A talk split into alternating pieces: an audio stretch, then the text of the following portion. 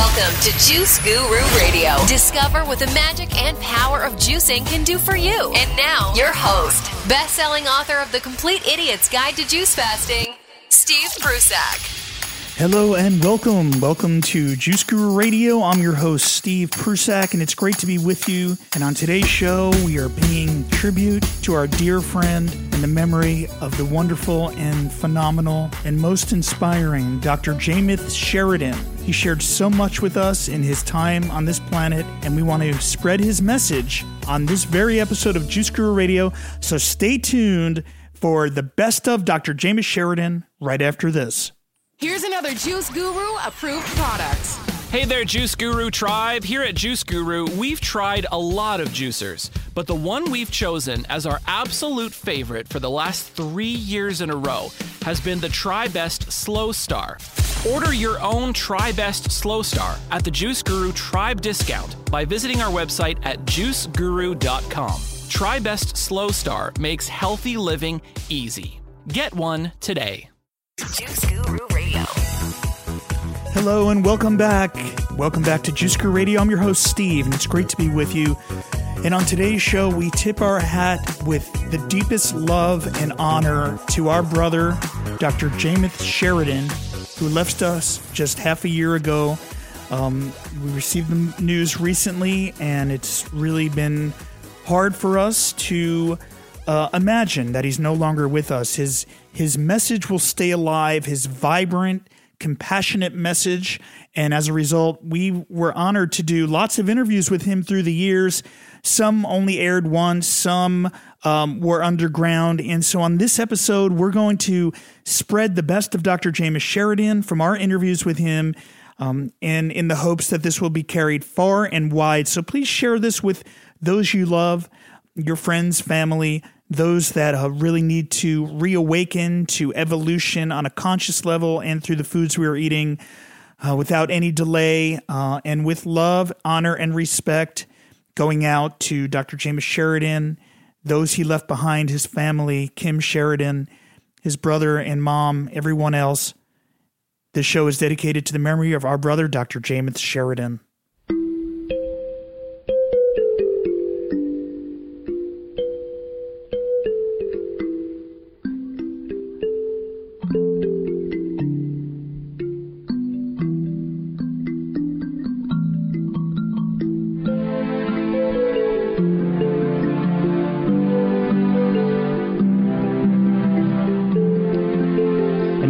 Guest is Dr. Jameth Sheridan.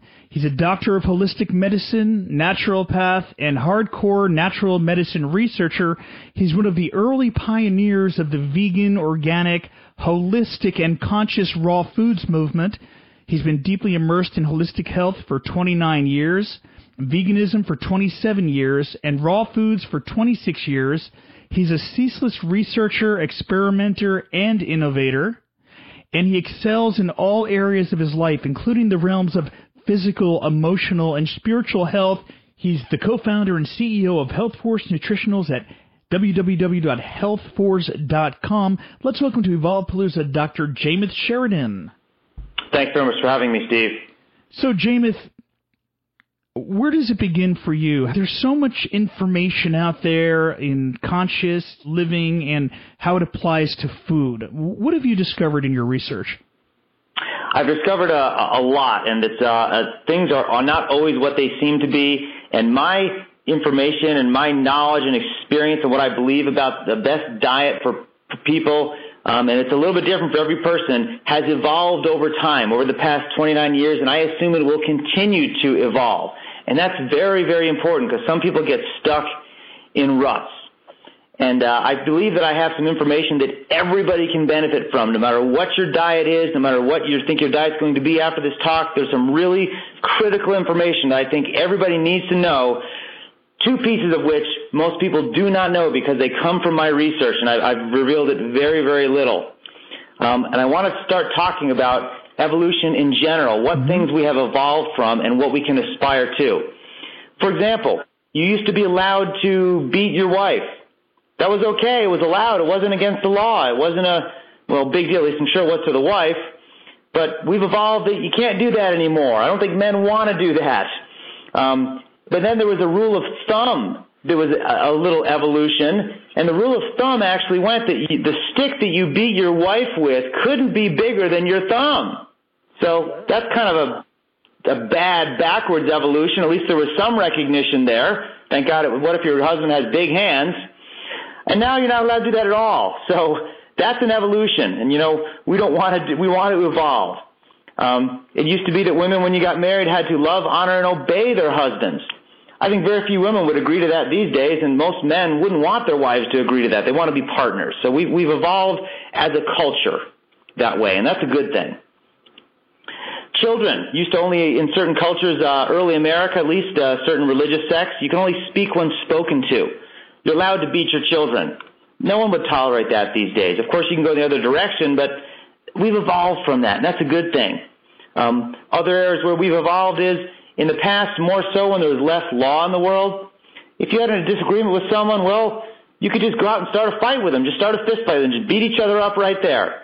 Um, that happens far less now because there's more consequences, and I think people know that there's bigger consequences of that, and we, we've evolved. To a certain extent, maybe some nations are less likely to blow each other up than in the past, but I wouldn't say that's an area where we've evolved real well, and I think we still need some a lot more evolution with that as a culture, as a human culture. We're not good with national agreements, so we need. Also, slavery. Slavery has evolved throughout the years, and for example, the Spartans used to have Greek slaves. That's how they were able to just focus on war and being great warriors all the time because they had slaves to serve their every needs. Um, that evolved when the Spartans actually uh, fought a, a war with the Thebans, and the Thebans actually beat the Spartans, and the Thebans went ahead and freed all those Greek slaves that the Spartans had. That was an evolution. But then Greeks enslaved other cultures, so then they devolved, and then the Romans enslaved the Greeks, and then the English enslaved the African people, but the English people eventually decided to banish slavery of anyone in their country, and that was an evolution. Um, and it evolved, and that's good. Early Americans, uh, learning from their home country of England, also enslaved African people, but the most costly war, as far as human lives fought in the history of America, was fought to evolve this situation, to free the slaves, and that was the Civil War. So evolution does take place. And I say it's time for some dietary evolution. I want to talk about some. But before that, I want to bring up one more evolution. Back in the ancient world, the Aztecs and other South American cultures, they used to sacrifice humans. They had selection process and uh, rip out their heart, have their blood drip down the steps, the whole procedure, and they thought that was important from their misinterpretation of signs. And we, and then they, some of them then stopped doing that and they quote evolved to just slaughtering animals in that fashion and did that. And now that's not accepted, and, and most of those same cultures don't do that. There might be someone somewhere in some forest somewhere that's doing that, but the vast majority of people do not believe in that and know that that was not a good thing to do, and they've evolved out of that. And with our diet, we've certainly evolved over the years, and we've devolved. And I say it's time for another evolution. And uh, with, within evolution, sometimes there's de-evolutions. And over the years, many sages and wise people have evolved their diets. Sometimes they've changed their diets to various different types of diets. Um, sometimes it's just because when you have a clarity of mind, when you're healthier, you have a much better clarity of mind. And it's easier to evolve your life, to be spiritual, just to have a, a good existence on planet Earth. It's so much easier if your mind is clear because your mind's not worrying about how unhealthy you are, and if your body feels good, it just frees you to live your life. It makes such a big difference. And one of the biggest dietary evolutions that we're coming back to, which we used to do, and it's pretty much everybody knows, it's inherent. When I shop, either at the farmer's market or the health food store, the vast majority of the things in my cart is fresh fruits and vegetables, nuts, seeds, grains, beans, all these whole foods, some powders and things of herbs. And everyone says, wow, I wish I ate that healthy. Wow, do you have a restaurant? Who eats all that food? I'm like, my wife and I do because they, everybody recognizes, and every time I go to the farmer's market health store for the most part, everybody recognizes that that is an, one of the ultimate evolutions of diets is eating fresh fruits and vegetables. And that's why today, probably the most, the fastest growing and most popular dietary system that's, that's more than up and coming, that's come and it's up and coming even more, is raw foods. And I'm fortunate to be one of the early pioneers of the raw foods movement. Not the pioneer, did not invent it. Nature invented it, and there was many great people that came before me whose information I learned and studied, and then I evolved it. I think to a, a great extent, there's been some people that have stayed back in what I consider a, a de-evolved state, and I hope that one day when I'm done evolving this, that people will evolve what I've taught. And I want to talk about uh, some huge benefits of eating more fruits and vegetables. Whether you think you want to become a raw food or a vegan or not a vegan or not a raw food or any of that, you can still eat a huge amount of fruits and vegetables and some other principles in raw foods and plant foods here that I'm talking about and have tremendous benefit to yourself and it's not an all or nothing and it can help all the rest of the evolution you want to do in your life. And I'm going to talk about a dark side of raw foods that virtually nobody knows about because it's things that I have researched myself. And it's critical to have understand this piece of dietary evolution because it is a paradigm shift and it'll completely change the way you think about raw foods and also about plant versus animal proteins. It's a total paradigm shift. And I'm going to talk about it a little bit later, and I want everyone to hang on because you really will be surprised at what you're eating or what you're not eating and what it's doing to your body, and it's going to make complete sense to you. It's going to really come bring things full circle. I look forward to when we get to there. Well, at this point, I would like to ask everyone to turn off any, any distractions. If you have any browsers open, you're surfing the internet, or if uh, you've got your cell phone there, your smartphone, if you can turn that off, now would be a good time to pull out a pad and start taking some notes. This is going to be an incredible session uh, with cutting edge information, Dr. Sheridan. So thank you for bringing this. You're welcome. Okay, I want to talk about raw foods. There's five reasons why a raw food diet is good for you. And before that, why even go raw? Why do people go into raw foods? What compels them? What compels them is they hear of people and they see people that have gone on a raw foods diet and overcome what would otherwise be allegedly incurable diseases. Amazing, amazing. And I've met people, for example, with multiple sclerosis. A friend of mine that I met who was in a wheelchair. He used to run triathlons and he got multiple sclerosis, got in a wheelchair. He adopted a healthy raw food diet, a healthy raw food vegan diet, and a year after he was in a wheelchair, he was competing in triathlons again faster than when he started. That's just an example. Wow. And there's other degenerative diseases that people have overcome on a healthy whole food raw foods diet. And even if you don't have degenerative disease, you don't want to get one because over half the people in America die of heart disease, and I think it's 41% of the people die of cancer or are going to get cancer at some point in their life preventing these things is really important, and you always think it's never, not going to happen to me.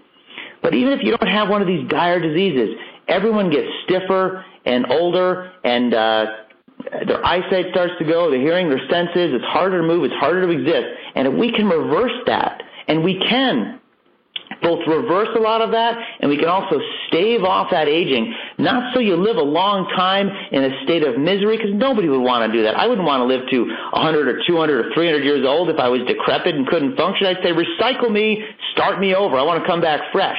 But you want to extend the positive, helpful, productive part of your life. You want to do better for the environment. You want to be more compassionate. You want to just be a higher quality human being. And you can do that with some raw food diet principles. So it's really a compelling, strongly compelling diet to enter, and there's so many reasons people do it because there's so many compelling reasons. The good. Here's the five reasons a raw food diet is good, but only one of the reasons is given credit. So five people, Steve, if you and I take a project, we start building a wall. Me and you build a wall, and we have three other really equally hard workers helping us build that wall. So me, you, three other people, there's five of us. But Steve, if you're the only one getting the credit on that wall, and someone else wants a wall built, they say, Steve, let's come build a wall. We want to hire you, Steve, because you built that other wall. You can't build that wall by yourself unless you have your four other your four other buddies to build that wall with you. It's critical, so we got to give credit where credit's due.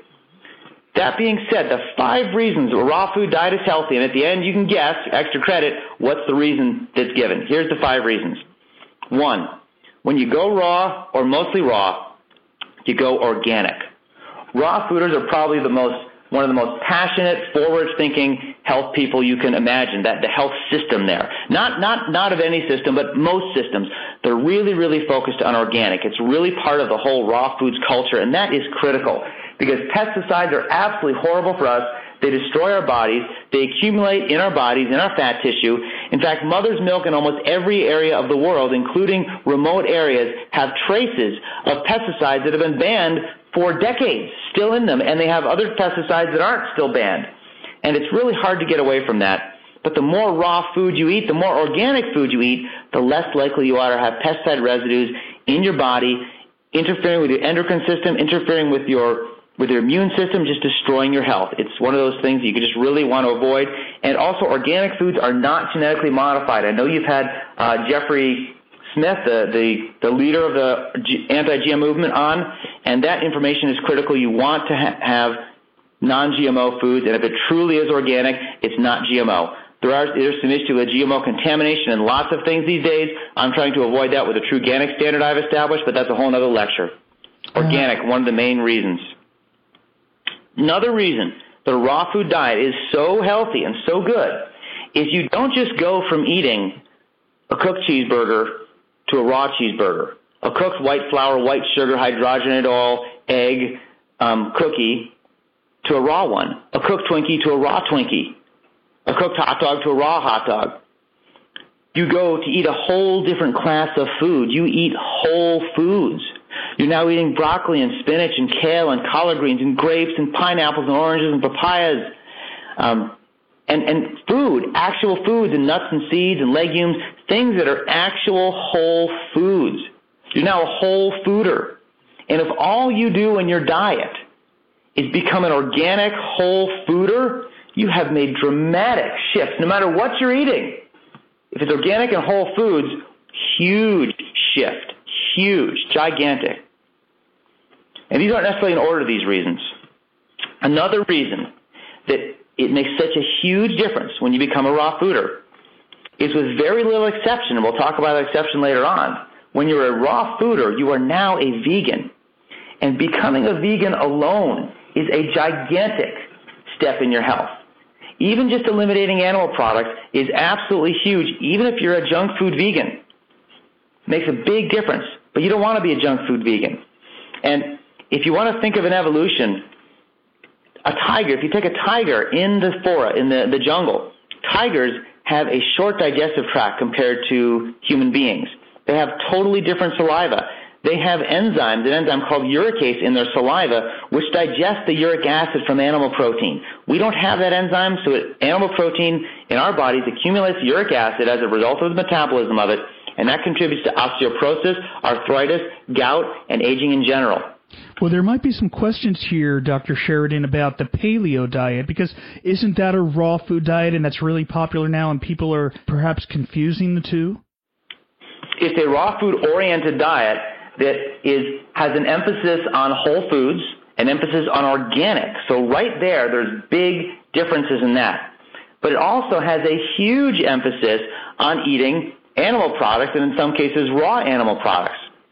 But actually, the paleo diet eats far more animal products, far more than any ancient culture other than the royalty, and we'll get to what, how is that different, ever ate.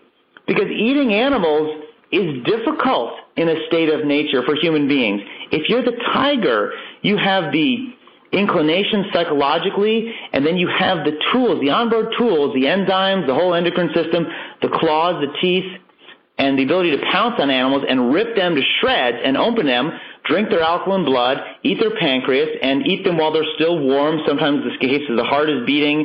Um, the animals, uh, birds will come. Sometimes the vultures and actually peck the eyes out and eat all the parts of that animal. They'll actually eat it as a whole food.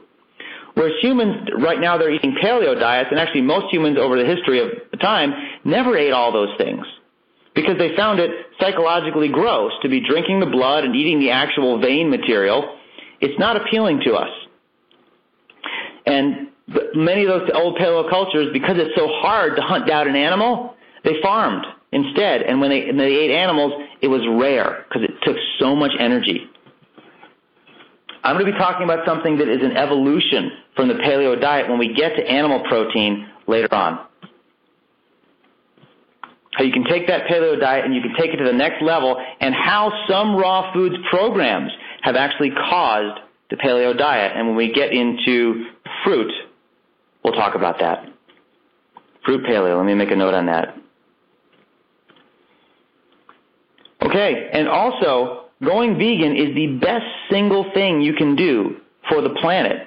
You have more greenhouse gases consumed in the, in the, in the growing and the processing of animals than you do in anything else you do, including, if you drove a Hummer, one of the older Hummers. Going vegan has a greater impact on the environment than anything else you can possibly do. And I think with, especially with today's environmental crisis, that's a huge evolution. Even just giving up 10 or 20 percent of the animal products you eat in your diet makes a huge difference in fossil fuel consumption, in lack of rainforest destruction. It's a gigantic step. It's not an all or nothing. Also, when you go raw, so that's the third reason. You're an organic, whole foods, vegan, gigantic differences in your health.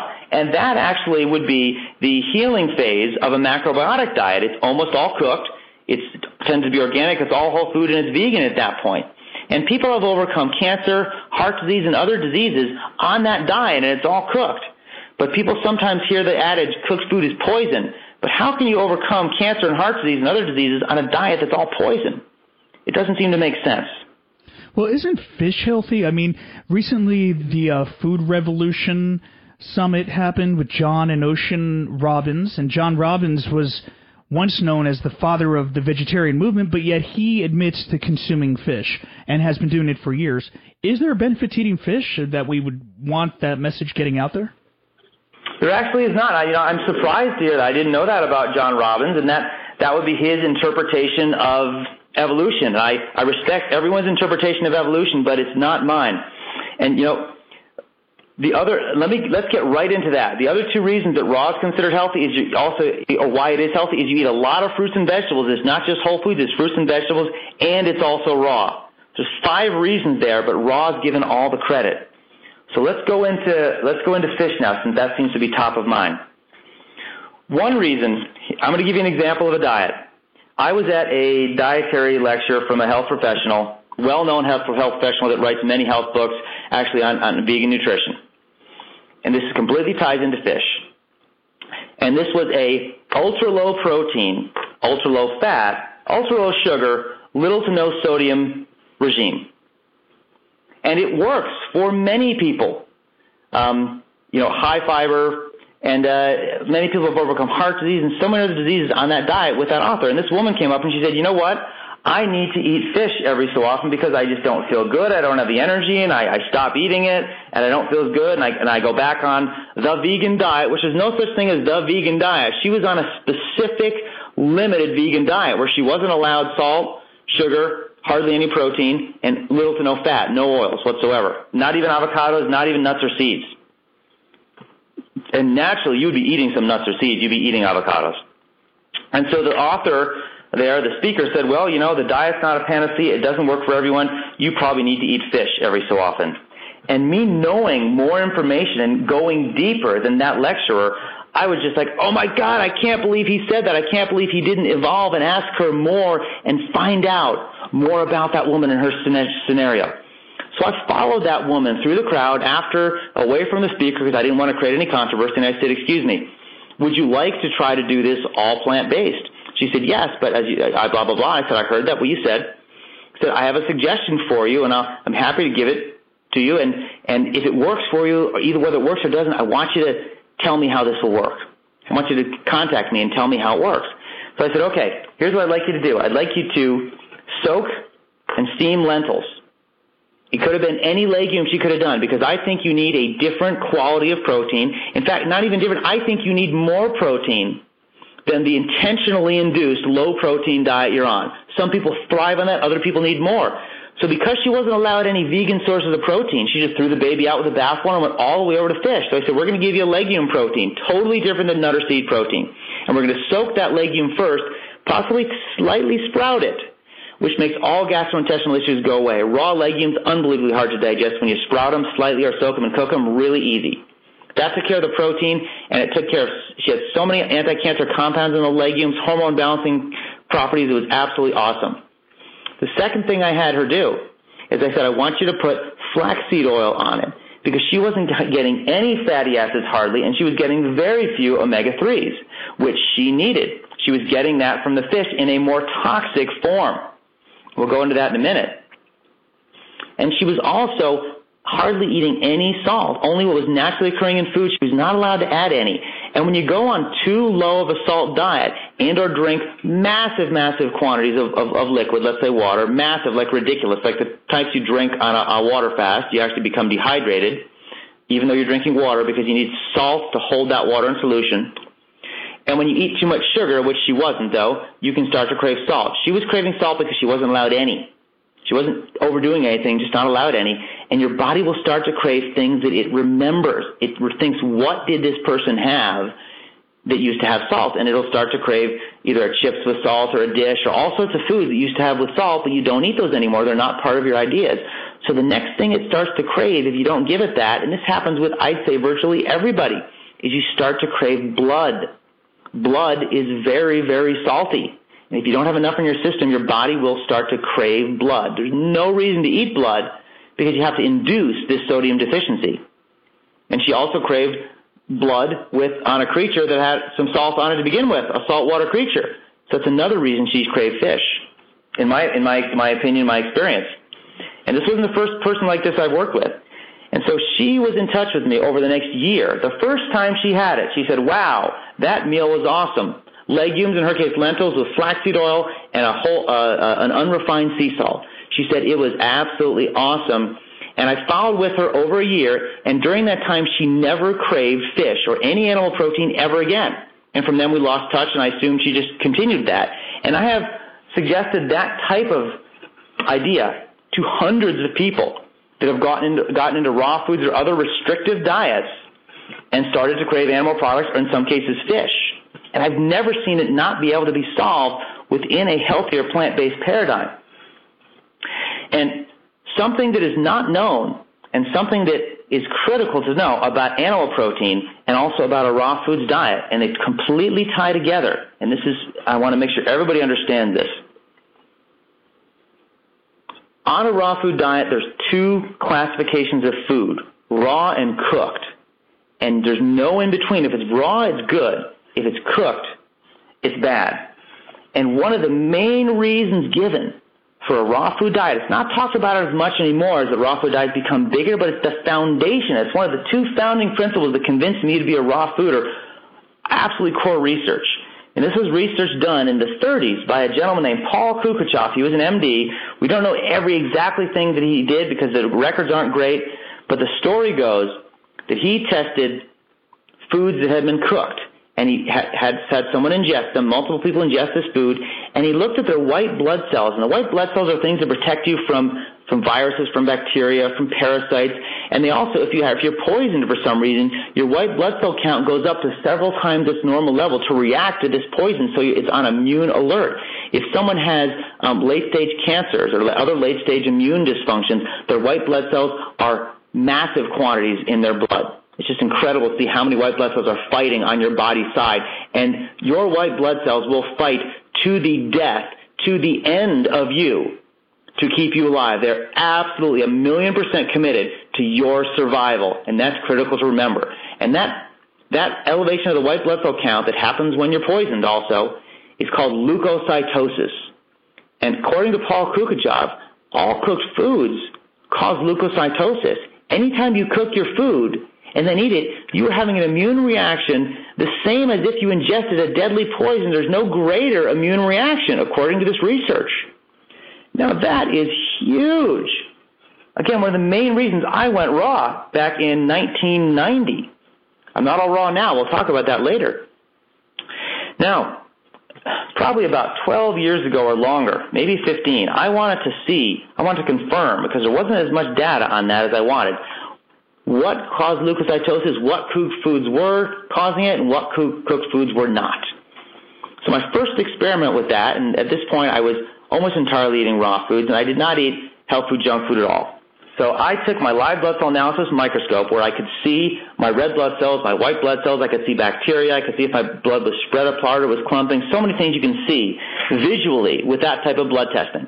Put it in the back of my van, drove to the lab, drove to the lab that, that, that drew the blood and did the testing. Looked at my blood, saw my blood cells, blood cells spread apart, saw my white blood cells. There was very little bacteria in there because the red, the white blood cells were getting to them easily and eating them. I then immediately went up to the lab and had my blood drawn and had a whole blood panel done, including white blood cell count. What was my white blood cell count? Then went back to my van and I, I got the most toxic thing I could get at the health store, the worst thing that I would put in my body. And at that time, it was one of those big, giant cookies, you know, like the, the size of your face. It was a chocolate chip cookie with white sugar, white flour, and hydrogenated oil, and the caffeine from the chocolate. It was a garbage cookie. Um, I ate two and three quarters of them. I couldn't eat three all at once because I would have thrown up if I ate the last three quarter because it was just so heavy and so processed. Although I must say I didn't eat I didn't eat things like that at all at the time, so it was actually um, emotionally it was very fun to eat a cookie. I felt very sinful doing that.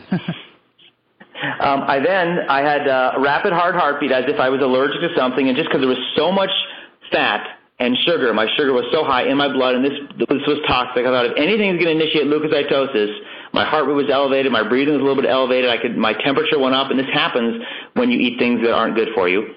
I thought I, if anything's going to cause leukocytosis, this is definitely going to do it. And it was only about 20 to 30 minutes that it took for this cookie to get in my system. Put my blood, my blood on the live blood analysis microscope in my van, and I saw my red blood cells that were previously completely spread apart, totally clumped up in stacks of thousands. My circulation was horrible. I had bacteria. All of a sudden, I had large amounts of bacteria in my bloodstream, but I didn't have any more white blood cells. And the reason I had more bacteria in my bloodstream is these white blood cells couldn't get through the muck to that bacteria. But the white blood cell count in the microscope was the same. Now, the microscope, you only get a very, very small snapshot, a very small live picture of what's going on. So I thought they might be hiding somewhere. Let me go in. Let's go, go into the lab. I went into the lab, had my blood work done again. A couple days later, when the lab work came back, I found that my triglycerides, meaning my blood fats after the cookie, was through the roof. It was unhealthfully high, so the cookie was clearly in my system, the fat was in my system. My blood sugar and my insulin were also extremely high, which also showed that the cookie was in my system. My cholesterol was slightly elevated because I had an oxidized saturated fat in the hydrogenated oil. All animal products come with oxidized saturated fats, by the way. This wasn't from the animal product, this was from a vegetable food. So that cookie was absolutely in my system, evidenced by the, the cholesterol, the triglycerides, the insulin, and the blood sugar. But my white blood cell count did not change at all. There was no difference in my white blood cell count. Now that was not a healthy cookie, that was toxic. But my white blood cell count didn't change. Now I repeated that with myself and with many other people with many different types of foods trying to initiate leukocytosis, to, to validate this function and say, when does this occur? What was Paul Kouchakoff talking about? We need some modern research on that. And here's what I found, and here's one of the shocking things that I found. So right now, I'm finding the main tenet of raw foods is leukocytosis, but yet cooked foods are not causing leukocytosis, not a single one. I then found some people that I did testing on that were eating other foods. I said, let's have you eat I had people have a bunch of different types of animal food. I said, let's see if, if, if any animal foods cause this. And I had to eat various types of animal foods, regular processed animal foods, and also things like free range and wild caught and grass fed, all sorts of the, the what you would think would be the best possible quality, even things from, you know, happy animals that were slaughtered humanely. I don't know how that works, how to hum- humanely slaughter a creature, because I've seen humane slaughter and no one would think it's humane. But all that stuff, all the good criteria. What I found out is that animal protein, specifically, not the fat, not other components, but the protein in animal, cause leukocytosis. It caused a raising of the body's white blood cell count every single time. I then had some of these people who were willing to do it eat the same food raw, the animal protein raw. And I found that the raw animal protein caused leukocytosis just as much as any of the cooked. And you think, why? Why would this be happening? Why is my white blood cell count going up with animal protein? And there's an awesome, awesome reason that will make sense to everybody and you'll start to question how much animal protein you want to consume. Those who are either fortunate or unfortunate enough to get an organ transplant operation, if you lose your kidney or your liver or some other organ, you can actually get that from someone who just got in an accident. If they have a compatible blood type, you can get their organ transplanted in your body that without you would die. I have a lot of respect for people who are willing to do that and put that on the license that if they're not going to use that organ, they want someone else to benefit from that. That's an act of compassion. No matter what they eat or what they live or they do, that particular act is compassion. I have a lot of respect for those people. But when you get that, that someone else's kidney or someone else's liver, the recipient of that foreign organ needs to take blood, excuse me, needs to take immunosuppressive drugs for the less for the rest of their shortened lives or your body will reject that organ. And why is that? Flash back to the white blood cells we talked about earlier, which are a thousand million percent committed to protecting you. They will never, ever leave their mission of protecting you. And when something comes in your body that is not you, your immune system will attack that with a vengeance. That if they were warriors on the battlefield, they would win any war. They are so voracious. So if you have a poison that comes in, a pesticide, anything, a bacteria, a parasite, something that's not you, they'll attack it. So when you have a protein coming in, an organ coming in from someone else, and it recognizes and it analyzes that protein and DNA signature, and the body determines this is not you. It's not from you. It's not of you. It didn't come from you. So I need to attack this and kill it, just like it's a bacteria or a parasite or a poison. And that's exactly what the entire immune system and the, and the white blood cells do. You have localized leukocytosis around that entire organ. Your body is constantly trying to attack it. Constantly. Now, when you have animal protein, animal flesh coming in, it is no different than an organ transplant operation. The body recognizes it exactly the same way. This is a different protein DNA signature coming into my body, and it's not me. I have to attack it and kill it. And that is why animal products, raw or cooked, cause leukocytosis. And Paul Kouchakoff misinterpreted his data because he did cooked and raw both vegetable foods and animal products, and he didn't differentiate the results. It just got diluted down to cooked food. Does that apply? I know the raw food movement talked about Pottenger's study with the cats, and they were fed the raw food meat diet versus the cooked, and more cancer in the cooked meat. Are you? I know you're familiar with that study, right? I am. I'd be happy to speak on it a little bit. Yeah. I have not done leukocytosis studies in cats. I've only done it in human beings. Now, cats have very different systems in a lot of areas than human beings for processing animal protein, and they may have a different system for processing animal protein than us. Um, and so they may not have leukocytosis. I don't know yet. I don't know if babies have leukocytosis. I doubt that babies have leukocytosis because babies, human babies, are not, they can thrive being vegans from birth. But that is not ideal for a baby. Babies do not have, uh, they don't have the ability to form certain nutrients yet, and they need it from their mother's milk. That is the perfect, perfect food for a baby, without a doubt. So I don't know what happens with cats. However, let's punch, punch a hole in Pottenger, because what Pottenger's cat proves that if you give a cat cooked meat, just cooked meat, that the cat's going to get sick and have not be able to, the, uh, you know, I think they went, they stopped being fertile, they couldn't reproduce, they had all these diseases and cancers. But if you feed a cat cooked or raw vegan food, that cat will thrive for thousands and thousands and thousands of generations. So the only thing that would show is that cooked animal products for a cat are really bad for cats but has no bearing on whether you should eat raw food as a human, because we know as a human, if you eat raw meat, you get leukocytosis.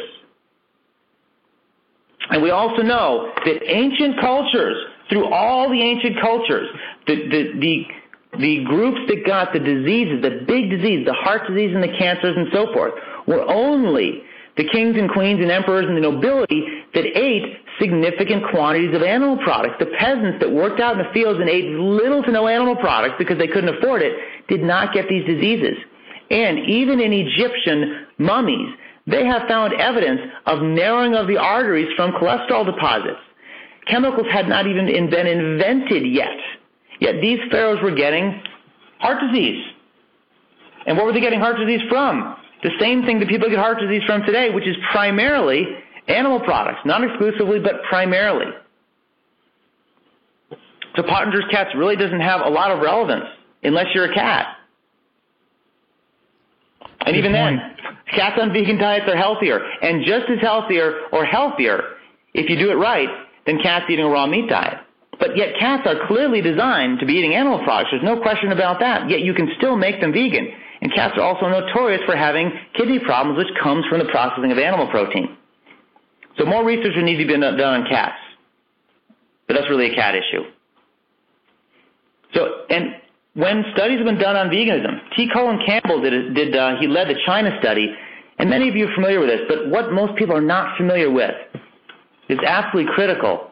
Well, I don't, I don't know that many people are familiar with that, actually. Okay. Well, this is the largest epidemiological study in history of the world.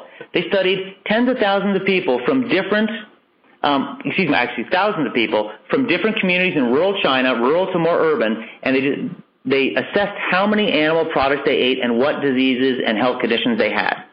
And they went down from a high consumption of animal products down to approximately 5% consumption of animal products. They did not study any vegan cultures because there wasn't any pure vegan culture in China, at least not the ones they studied. And they found that heart disease, cancer, arthritis, osteoporosis, hormone imbalance, every health parameter they studied, the less animal products you consumed, the less of those diseases you had all the way down on a perfect curve. So the, now they didn't, since they didn't test anyone with zero, it was only 5%. The only thing that could be argued by someone saying you must eat meat to be healthy is 5% of your diet. Because we have such clear evidence showing that down to 5%, you get even healthier. So I really think that's the only, the only part that someone could scientifically argue is she would be eating 5% animal products.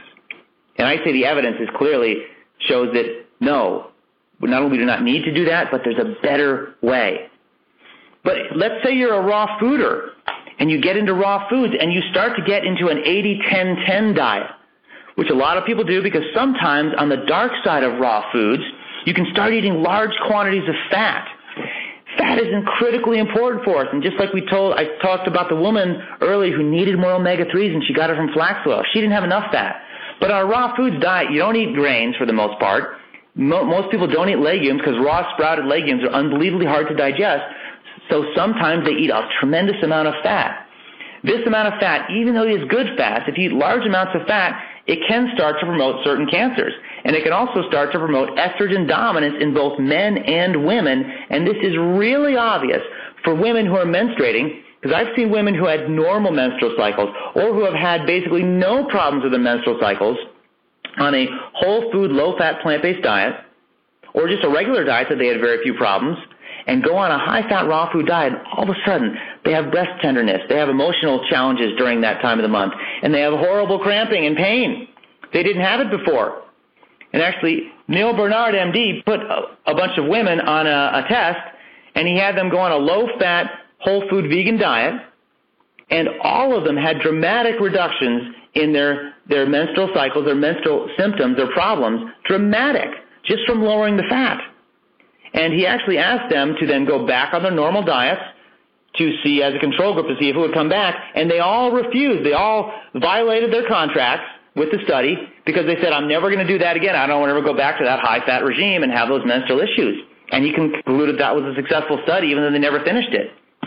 So someone's on a high fat raw food diet, eating heavy things, too heavy, then they're like, you know what? I'm eating too much fat. I need to go on a low fat, an 80% carbohydrate, 10% protein, 10% fat diet, which is an 80-10-10 diet, also leans towards fruitarianism. And for a time, for many people, that actually helps them because all of a sudden they're like, wow, I'm not having such hard to digest, difficult to deal with heavy food and you know I'm not fat anymore as a raw food or eating all that fat. I'm not nauseous from eating so much fat. I'm not broken out. Some people in the raw foods movement and some health professionals in the raw foods movement, well-known health professionals, eat so much fat because they're raw, and then also now some of these people are eating raw, raw animal products and cooked. There's so much fat that they have an estrogen dominance in their own bodies. In this case, I'm talking about men that they actually start to develop breasts. And this is real. And there's real people out there with man boobs because they're eating way too high fat and promoting too much estrogen in their body. So, some of those people go to an 80-10-10 diet. They go all the way over to the other end of the spectrum. They throw the baby out with the bathwater because they can't have anything cooked in the middle. Short term, they do a lot better. Like, wow, I can think, I can run, I can exercise, I can do all these things now. But I have never, I should, let me, let me not qualify never. I have almost never seen someone long term thrive on an 80-10-10 diet. There's a very few, what I consider short-term exceptions of athletes who are burning sugar massively. But the majority of those people, even though they're athletic, to go on that diet, in my experience, fail. And this is not just my opinion, this is my clinical experience. They fail. They become deficient in both fatty acids, in B12, in protein, in so many other things. And then from there, they go back to either eating regular diet, regular junk food, raw meat, and or they are ripe for a Price Pottenger or a paleo diet that allows them some more protein and some more fat. Neither fruitarianism or ultra high fat raw, in my experience, is at all balanced. You said you were going to tie in fruit paleo. Is that where that ties in? 80 10 10? Is that another word for that? Yes. Okay. Absolutely. The, the worst thing that's ever happened to a plant-based diet or to vegan, people being vegan, is fruitarianism or 80-10-10 type diets because it causes people, it forces them to eat meat because it doesn't allow them anything else and they want to stay on a raw, natural type paradigm. All soy products are poisonous. All legumes are poisonous. Everything cooked is poisonous. Is all crap and garbage. All grains are bad. They all have gluten. They all have um, chemicals in them, all of which is not true. None of that is actually true and therefore they, they just paleo offers an option and they go for it because it it has it seems to have some more balance to it in some ways, um, and nutritionally it actually does than a fruitarian diet for a lot of people. But it also comes with its consequences, including oxidized fat and cholesterol that contributes to heart disease, other components in the animal product that contribute to cancer, and leukocytosis every single time you eat that animal, all of which is solvable with things like the lentil, flaxseed oil, and Celtic sea salt meal that I talked about earlier. That type of thing. Tofu, tempeh, lentils, all these things, as long as they're organic, are completely phenomenal for you, and they're extraordinarily hormone balancing. In fact, if you put someone on a high-fat diet, whether it's a high-fat raw foods or a high-fat junk food diet, and it's more obvious with women, and they have estrogen issues, menstrual problems, if you give them enough phytoestrogens, which you only get from food, only get from plant foods, their estrogen dominant symptoms will go away. Their menstrual issues will go away. And I want to restate that. Even if you're high fat, if you have a lot of phytoestrogens, you will not have estrogen dominance. Which brings us to another reason people go from raw to paleo or raw to animal or raw to Atkins type things is because soy products right now are demonized. It used to be that they were the greatest thing for us. Now it's they're the worst thing for us. And here what I think, here's what I believe is an evolution of that concept. And if you are of the opinion that all soy products are bad, if you're a health professional and you believe that, or you've been taught that, or you've read that, or you think that the, most of the most of the alternative community now thinks that, I ask you to listen with an open mind and try to see if there's anything in what I'm saying that's not true, that doesn't make sense to you. And here it is. The thought is that phytoestrogens that come from a lot of different plant foods because they're estrogenic, they have a weak estrogenic effect in the body. And we know that excess estrogen it contributes to hormonal cancers in both men and women and hormonal imbalance. And actually chemicals, mostly petrochemicals, but other synthetic chemicals are known as xenoestrogens from our environment. It comes from plastic, it comes from pesticides, there's so many different things. And they're horrible and they disrupt our endocrine system, they disrupt our immune system. Bisphenol A, for example, is a xenoestrogen. So we assume that those are so bad, and even the body's own produced estrogens are so bad. Therefore, these phytoestrogens that are weak estrogens that occur in large quantities in certain plants are also going to promote cancers. They're going to promote immune dysfunction. If you think only a little bit, you might think that. But then you might think, is there any difference between these two products? Is there anything different?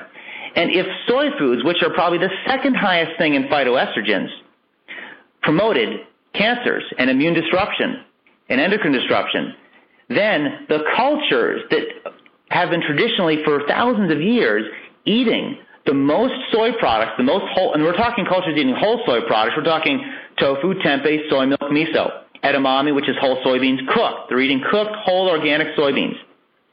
They would have the least amount of endocrine-based cancers and other hormonally based estrogen-dominant cancers. Does that make sense to you, Steve? No. I, let me state it another way because I think you, you answered a, a further question. If soy causes it, then these people with eating the most soy should have the most cancer. You would imagine. Right. I mean, you can't escape that. It's, it's, we have to not escape that. It's got to be the case. If soy promotes all these diseases, then the people who consume the most soy have got to have these diseases. You can't get away from it. And they they're having pretty processed versions, right? I mean, tofu is a staple. I mean, it's a pretty processed version of soy. Tofu and soy milk. Tofu is just solidified soy milk. It's kind of like the juice from soybeans. So this is somewhat processed. Still not not bad. Tofu is not bad though. Not as good as edamame or tempeh or some other things. But these cultures, we find out, have the least hormone estrogen-based cancers and the least hormonally estrogen-based endocrine disruption of any culture by far. But soy products cause these issues. Phytoestrogens cause estrogen dominance, yet the people that consume them don't have them. That's a huge disconnect. And I ask everyone listening to please consider that massive disconnect. But yet you're saying there's evidence and there's research papers and some research studies showing that, quote, soy or phytoestrogens disrupts hormones and creates estrogen dominance. That's also true. But how can that be true at the same time? And I'll tell you how it can be true at the same time. The studies that have shown that soy products, for example, inhibit growth, or, and you can apply this to any legume, are done on raw soybeans, which have enzyme inhibitors in them. All raw seeds, all things that can grow into a plant, have enzyme inhibitors in them, which prevents that food from having any biological activity. It essentially puts it on a cryogenic freeze. So when you take uh, a sunflower seed, um, a grain of kamut, of, of millet, of barley, of uh, a soybean, a lentil, all those things that can grow into a plant, and it dries you can save those things for hundreds, in some cases thousands of years. If there was enzyme activity going on in that food, it would rot. It would turn into compost. It couldn't be preserved. But that's what the enzyme inhibitors do. They keep it on a stasis until it grows. So when you eat soybeans or grains raw, you are not only, can you not access the enzymes in that food because of the enzyme inhibitors, but it actually inhibits some of your body's own enzyme production. It's enzyme negative, even though it's raw. And the original research on enzymes showing that enzymes were so important in Edward Howell's book, Enzyme Nutrition, from decades ago, that is the main book, the Bible of enzymes for the raw fooder, showing that we should eat raw foods. His experiments were done on feeding animals large quantities of unsoaked nuts and seeds and grains. Unsoaked, raw. And they had enlarged pancreases and they had enzyme deficiencies, but it was on raw food. But that's the other big reason that raw fooders, and that I was taught you should eat raw food is because they have more enzymes. Yet the research shows that raw food causes enzyme deficiency. Not all raw foods, but nuts and seeds. But it did not indict cooked foods at all. So, when you feed animals raw soybeans, they don't grow well because there's enzyme inhibitors in there. If you feed them cooked soybeans, they thrive. Also, if you take soy protein isolate, especially if it's GMO, anything GMO is toxic. If it's GMO, it's not even the same food. But let's take non-GMO, just isolated soy protein. When you take foods out of their natural context and isolate the phytonutrients in there, nature builds in a balance. For example, iron from kale or from spirulina or from parsley or from lettuce has no toxicity in the human body at whatsoever. But iron from a supplement or from an animal product is extremely toxic because an oxidant, it creates free radicals. And if you have enough of it, you can actually die, whether it's from an animal product or a supplement. But you can't get that from the vegetable kingdom. You can't hurt yourself from the iron from the vegetable kingdom because it's a whole iron. It's all surrounded by a protein, a bioflavin, and a lipid complex that allows the body to selectively absorb it, and it's completely balanced no matter how much you consume.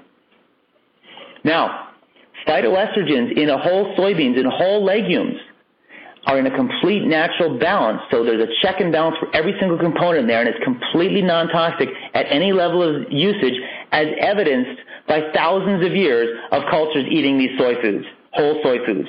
Now, when those cultures move away to, let's say, America, the first generation people have slightly elevated cancer incidence, the first generation of people that move to America. But the second generation that grows up and eats an American diet without all these soy foods has the same level of cancer and immune dysfunction as any American, so it's not a genetic thing. It's just a lifestyle thing.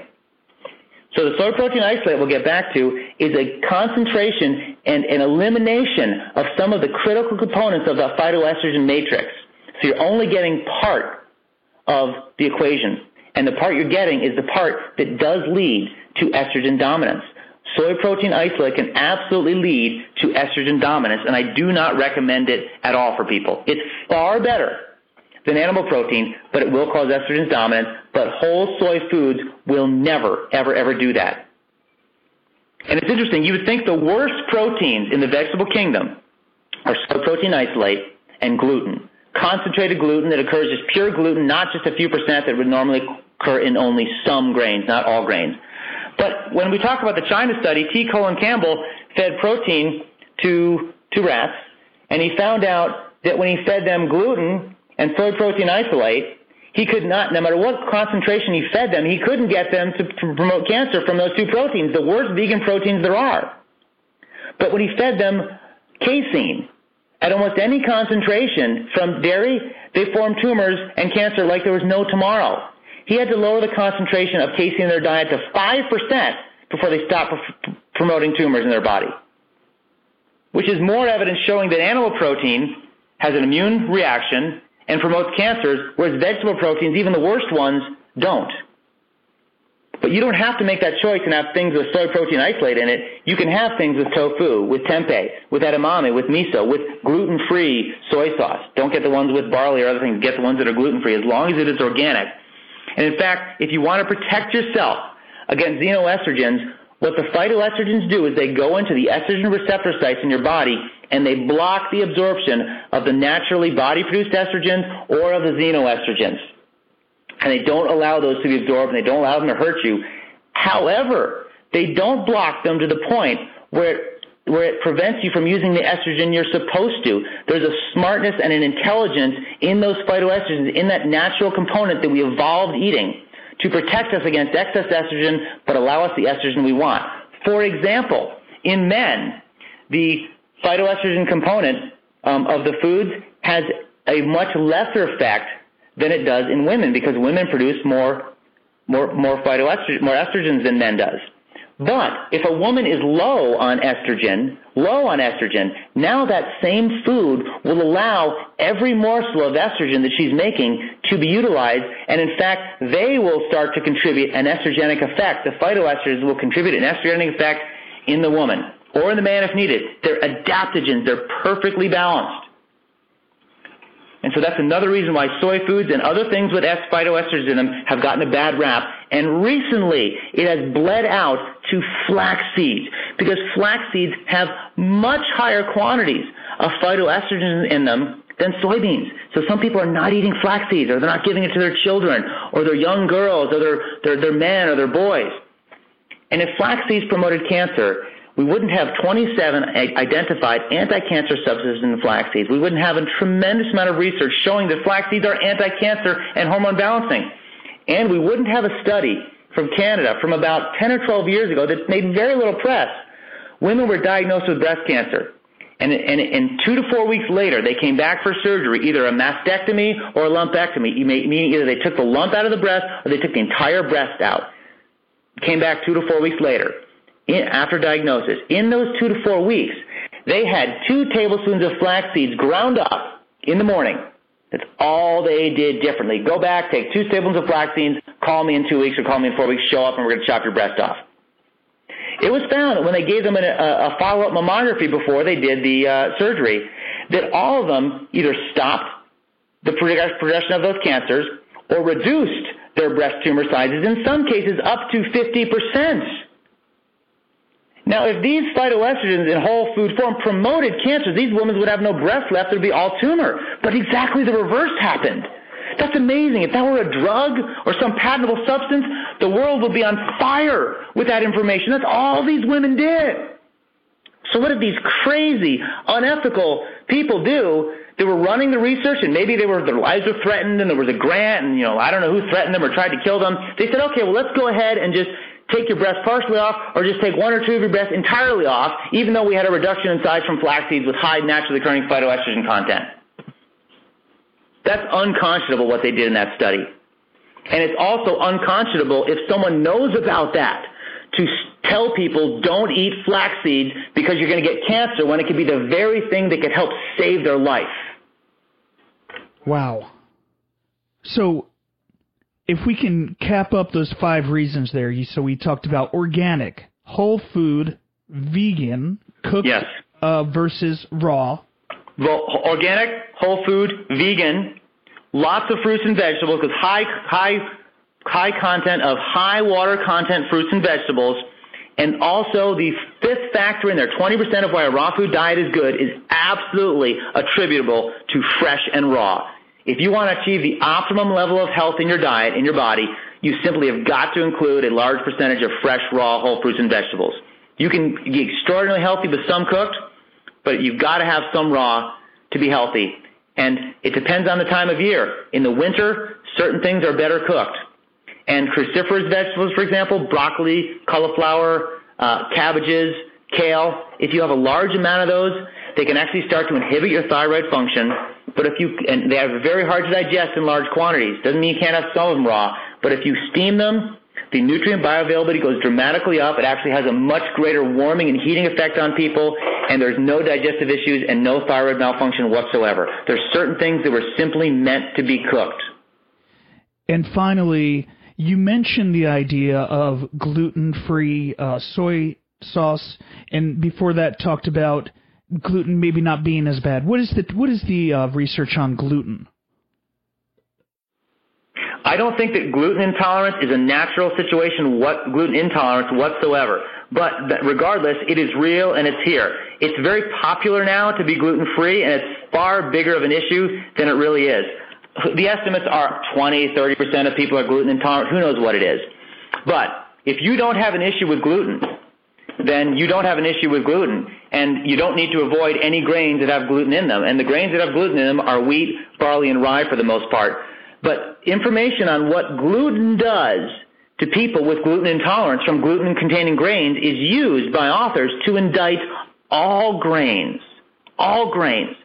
So millet, brown rice, quinoa, amaranth, teff, buckwheat, all these grains are also garbage for you, and that's very popular to be on a grain-free diet because gluten grains hurt people with gluten intolerance.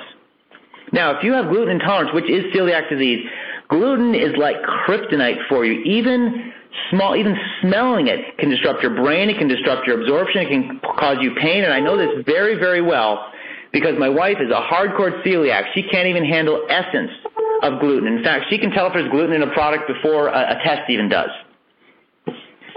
So if you want to avoid grains and you want to be gluten free, and my company, for example, is entirely gluten free because of this, because so many people have issues with it or think they do, it's easy to do it and you can still eat grains. Don't eat them raw, though. Very hard to digest and process. Well, Dr. Sheridan, a wealth of information. Thanks so much for being here and part of Evolve Palooza and getting these five key facts out that we need to know, that the raw food movement needs to know, and we need to know to evolve as a species. I agree. And no matter what diet you're on, no matter what you're eating, and you don't have to be perfect. You don't have to do everything all the time. Strive to be organic. Strive to be whole foods. Strive to eat a large quantity of fruits and vegetables. Strive to eat a lot of your food raw and strive to eat most or all of your food from plant sources. It makes a dramatic difference in your, in your health, the health of the environment, and also it's a more compassionate choice to make for animals. Wow, just a wealth of information and so valuable. Thank you for being here, Dr. Jameth Sheridan, and part of our event. Thank you for having me, Steve. It's always a pleasure. Dr. Jameth Sheridan is the co-founder and CEO of Health Force Nutritionals, the best nutritional company in the world, the best products, veganic, true organic. Isn't that right, Dr. Sheridan? That, that's correct. It's a whole other level of testing and verification. Healthforce.com, www.healthforce.com, and Warrior Force, which you can find at www.warriorforce.com. www.warriorforce.com. Dr. Jameth, anything to say in closing here? It's just been incredible as always. Um, thank you for having me. I think this is an incredible event with so many different people from so many different disciplines, but all talking about evolving our species and evolving our consciousness. And I say, don't just eat evolution, don't just think and live it. Do all of it. Think it, absorb it, educate yourself, and do everything you can to make your life better, your life more successful. And I'm not just talking monetarily, I'm talking just as a human being on the planet making a difference and do everything you can to help make our planet make a difference that supports us, or make a difference for our planet, rather. Dr. Jameth Sheridan. Thanks again, Dr. Sheridan. Thank you. And thank you for tuning in to this episode of Juice Guru Radio. Once again, our deepest sympathies to Dr. Jameth Sheridan. May his words live on. We'll continue to publish his words through uh, more interviews and we'll put up some transcripts and some blogs at juicegururadio.com to honor our friend and make sure his message lives on. This is Steve Prussack. Thank you. We'll see you next time Thank you for listening to Juice Guru Radio. Find out more about us at juicegururadio.com. Until next time, get your juice on.